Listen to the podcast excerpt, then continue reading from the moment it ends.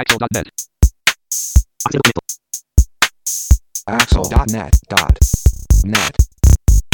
こんにちは。アクセシビリティの情報サイトアクセルとえ設立準備中の日本視覚障害者 ICT ネットワークの共同制作でえサイトワールド2016の模様をお送りしているポッドキャストです。中根です。はい、辻です。はい、よろしくお願いします。お願いします。え今回はえ KGS さんのインタビューですね、えーお送りします。え KGS の坂本さんへのインタビューの様子早速お聞きください。えサイトワールド 2016KGS さんのブースにお邪魔しています。え KGS の坂本さんにお話を伺います。よろしくお願いしあます。お願いいたします。よろしくお願いします。はい、えー、とまず今回の展示内容を簡単に、えーご紹介ください。はい、えー今回は、えっといつものように、えーブレイルメモスマートシリーズが 2, 2機種、えーブレイルメモスマートの、えー16と40あとは点字ラベラー、えー、とあとは拡大読書機のビジオブック、えーというのを、えー中心に、えーしています。はい、えーとまああのーグレルメモスマート出て3年ぐらいですか？そうですね、はい、えーでまああの大体なんか毎年ここでお話を伺うと何かしら新しい、はいえー話題があるような印象がありますけど、今年は何かありますか？はい、えー今年は、えー、とちょっと,、えー、とまず、こえー今月今月もうすぐ、えー新しいファームウェアを、えー出すこ出そうとしていますうん。で、えーまた、えーその後ですけども、えー来年度に向けて、えーいくつかあー考えていることがあります。で,、えーあのでまだその来年度に向けて考えていることっていうのは例えばいくらで発売するとか、そういうこと自体はまだ決まってないんですがあの、まあ、大体その2段階でお話が今日はできるかなと思っています。はい、じゃあまずその最初に、えー近日公開予定ってそうですねいう新ファームウェアについてですけれども、何何がどう変わるんでしょうか？はい、まず、えー、と今までの、えー BM スマートにもお気に入り機能というのがあったんですが、このお気に入りの機能を拡張して、えー、と文章だけではなくて、えーとフォルダ単位でフォルダも含めてお気に入りって登録ができるようになるとか。そうですね。あとは、えーし新規メモファイルがすぐ作成できるようになるような機能とか、えー、とワンタッチで、えー特定の設定を変更する。例えば、えーなんだろうコントロールキーと、えーウィンキーと数字の1あ、うんまあ、て点字キーの2の点か、えー1を押せば、えーボリュームを大きくしたり、えーあとコントロールキーとあのウィンキーと、えー2と3の点を押すと小さなボリュームにするとか、えー特定の設定をまとめて、えーワンタッチで変更するワンタッチ設定という機能をつけるとか、えー、とパソコンと、えークリップボードを経由して点字や墨字の文章をやり取りする機能をつけるとか。これは。便利ですね。はい。えーそうですね。あとは、えーこれは、えースクリーンリーダーとかにもあるかな？あのあるかもしれないんですけど、えー今までの、えー、とドキュメントとかをこれ読ませていましたけどもそれよりも少し早く、えー、大体4倍速ぐらいになるかと思うんですけども、えー、とその高速スピーチの機能がはいつきました。なるほど。だとするとまあ、はいその展示と音声と併用している人にとってはかなりはいあの便利になるっていう感じですね。そうこの部分そうですねはねうん。はい。でこれがまあ、えー今月中、えー今月まあ、えーこれ配信されるのが多分11月中に配信できるかなと思うんですが、はいえー11月中ぐらいに、えーそうですねじゃないかとあ。のきっと、えーその時には出ているだろうと、えーもう大体準備はできているので思います。はい。ででまあえー結構その使い勝手が、えーはいだいぶ向上すると。そうですね今今まで不安定だったところも安定させるとか、うんそういうことが、まあ、メインにもやっています。なるほど。はいで、えーまあまだ、えーその、えー詳しく、えータイミングであったりとか価格であったりとかってことは分からないっておっしゃってた、はい。えーものがいくつかはい計画されてるとそうそうですね。いうことですけれども、まあはい。お話しいただける範囲でじゃあはい。教えてください。えーとまあ、大きく言うと、一つはあー今、この機械はテキストファイル、まあ、点字ファイルは大体読めるんですけど、うん。点字ファイルとテキストファイルとリッチテキストファイルとあとは、まあ、CSV も読めたりしますが、それくらいなものだったんですけども、えーとまあ、そろそろ、えーきちんとマイクロソフトのワードやエクセル、えーパワーポイント、えーあとはその PDF も含めてそういうものを直接読める機能とか、えーそうですね。あとは、えー大きな話としてはあのそうですね、えー、と実はこの機械テキストの文章が作れますけれども、えーまあえー日本語変換を使って書いていくわけです。で、えー私たちは意外と慣れているんですけれども、えーその文章をこ文なんていうの文章の構想を考えながら日本語変換をして書いていくというのは、まあ、そのある程度負荷がかかるなということが最近あって、もうなるべく本当はて点字のメモから、えーある程度、えー墨字のメモがお起こす起こせるような支援機能というのはできないだろうかはい。ということを今考えていて、まだ直接は、えーいけるとこまで行ってないんですけどもとにかくテキスト文書でも、えーひらがなで書いておけおけば、えー漢字の再変換をうまく使って、えー後でまとめて変換をしていこうではないかと、えーそういうことを考えています。おー。あの昔ドスの頃にあったカンタスみたいなあ感じの。ーそうですよね、まあ、カンタスとがと同じなのか、えまあ、あまり自動ではないけれども、とにかく下書きをしておきましょうと、かなで、はいえーそしてあとはあの変換だけを押していくと、えー変換をする作業だけを集中的にやってしま後でやってしまいましょうと、まあ、そんなことを、えーちょっとあのあ新しいアイデアとして考えています。なるほどじゃあまずその、えー、とワード PDF その他はへの対応っていうところの方がまあ多分現実的には近いのかなっていう印象を受けますけれども、はい。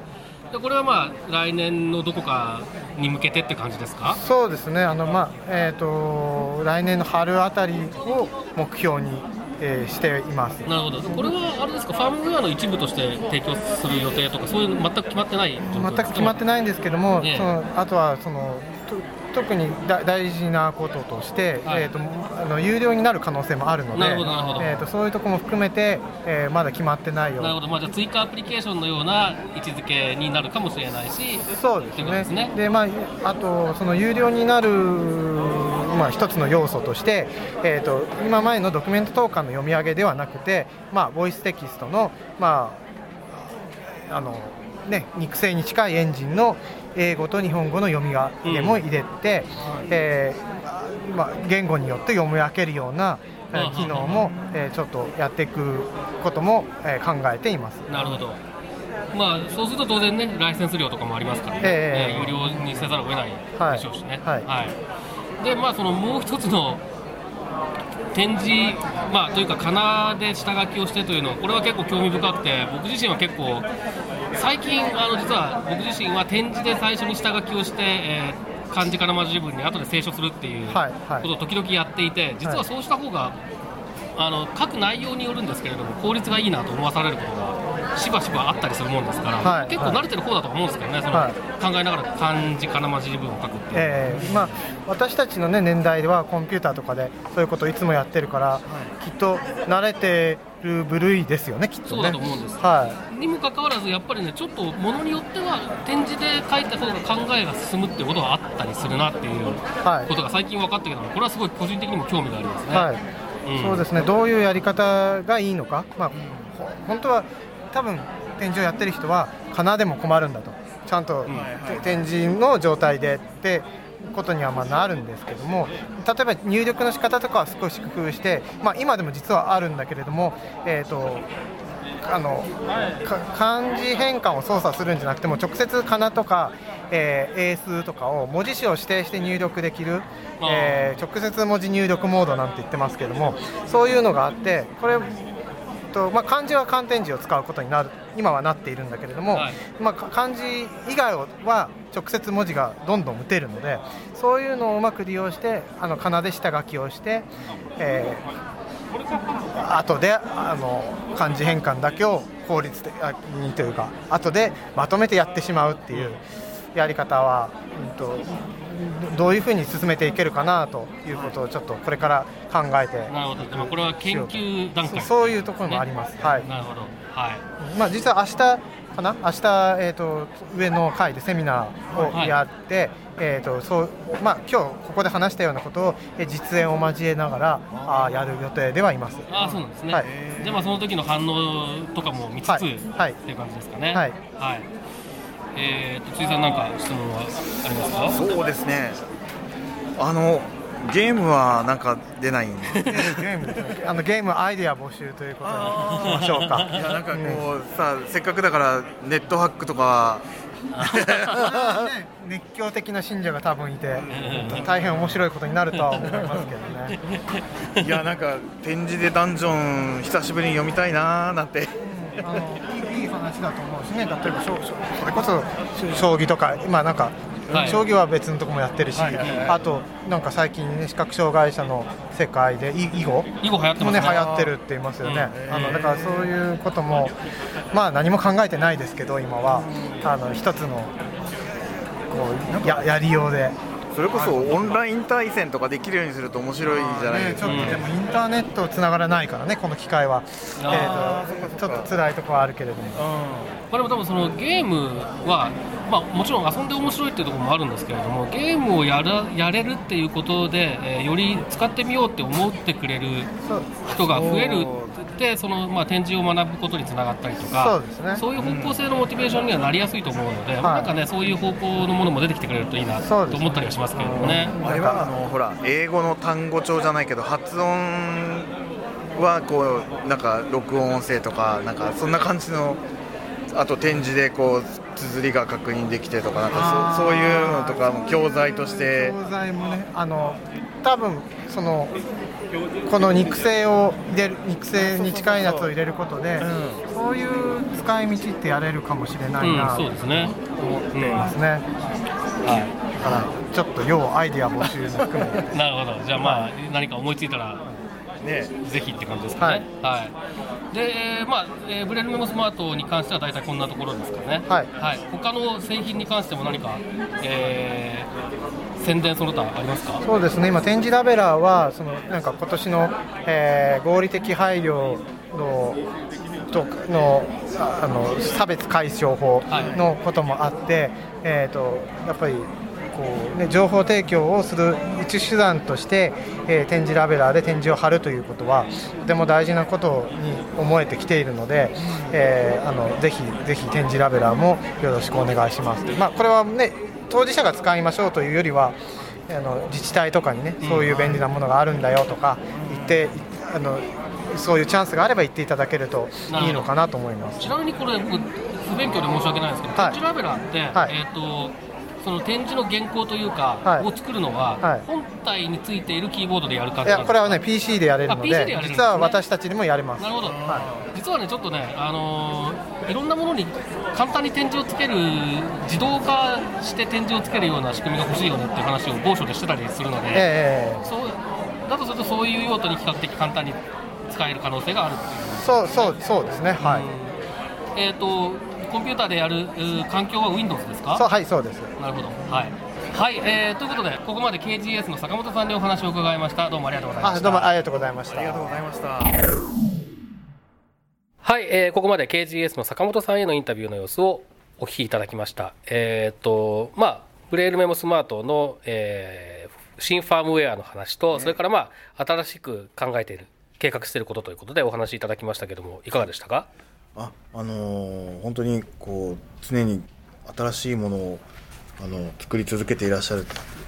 ところがあのちゃんと分かって よかったというか、あのまあ、来年予定されている新しいファームウェアもどんなものが出てくるのかすごく、あの待ち遠しいなという気がしました。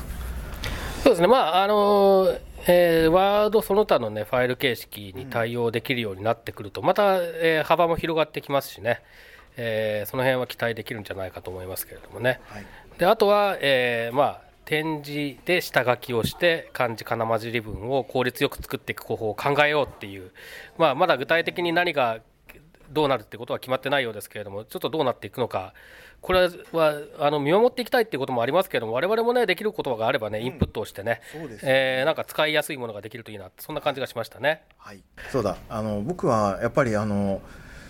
なんだろうぜひですねあのブレルメモスマート用の面白いゲームが何か出てくるといいなってそれがきっかけでなんか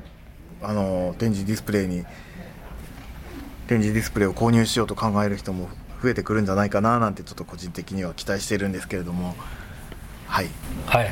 そうですね、まあ、ちょっとインタビューの中でもね、えー触れたと思いますけれども、あのそういうきっかけで展示にもっと親しもうっていう、特に子供だったりとか、あとやっぱりちょっと中途失明とかで、ちょっと展示に対する苦手意識があるような人とかでも、そういうことがきっかけになって、ハードルが下がったりするとね、えーいいかなっていうようなことは思いますよね。はいはい。ということで、え今回は KGS 坂本さんへのインタビューの模様をお送りしました。えサイトワールド2016の模様をお伝えするポッドキャスト。また次回です。さようなら。このポッドキャストへの皆さんからのご意見、ご感想を Twitter、Facebook、サイト上のコメント欄、そしてメールで受け付けています。メールアドレスは feedback.axel.net feedback.axel.net です。なお、いただいたコメントなどをポッドキャストの中でご紹介する場合があります。それではまた次回。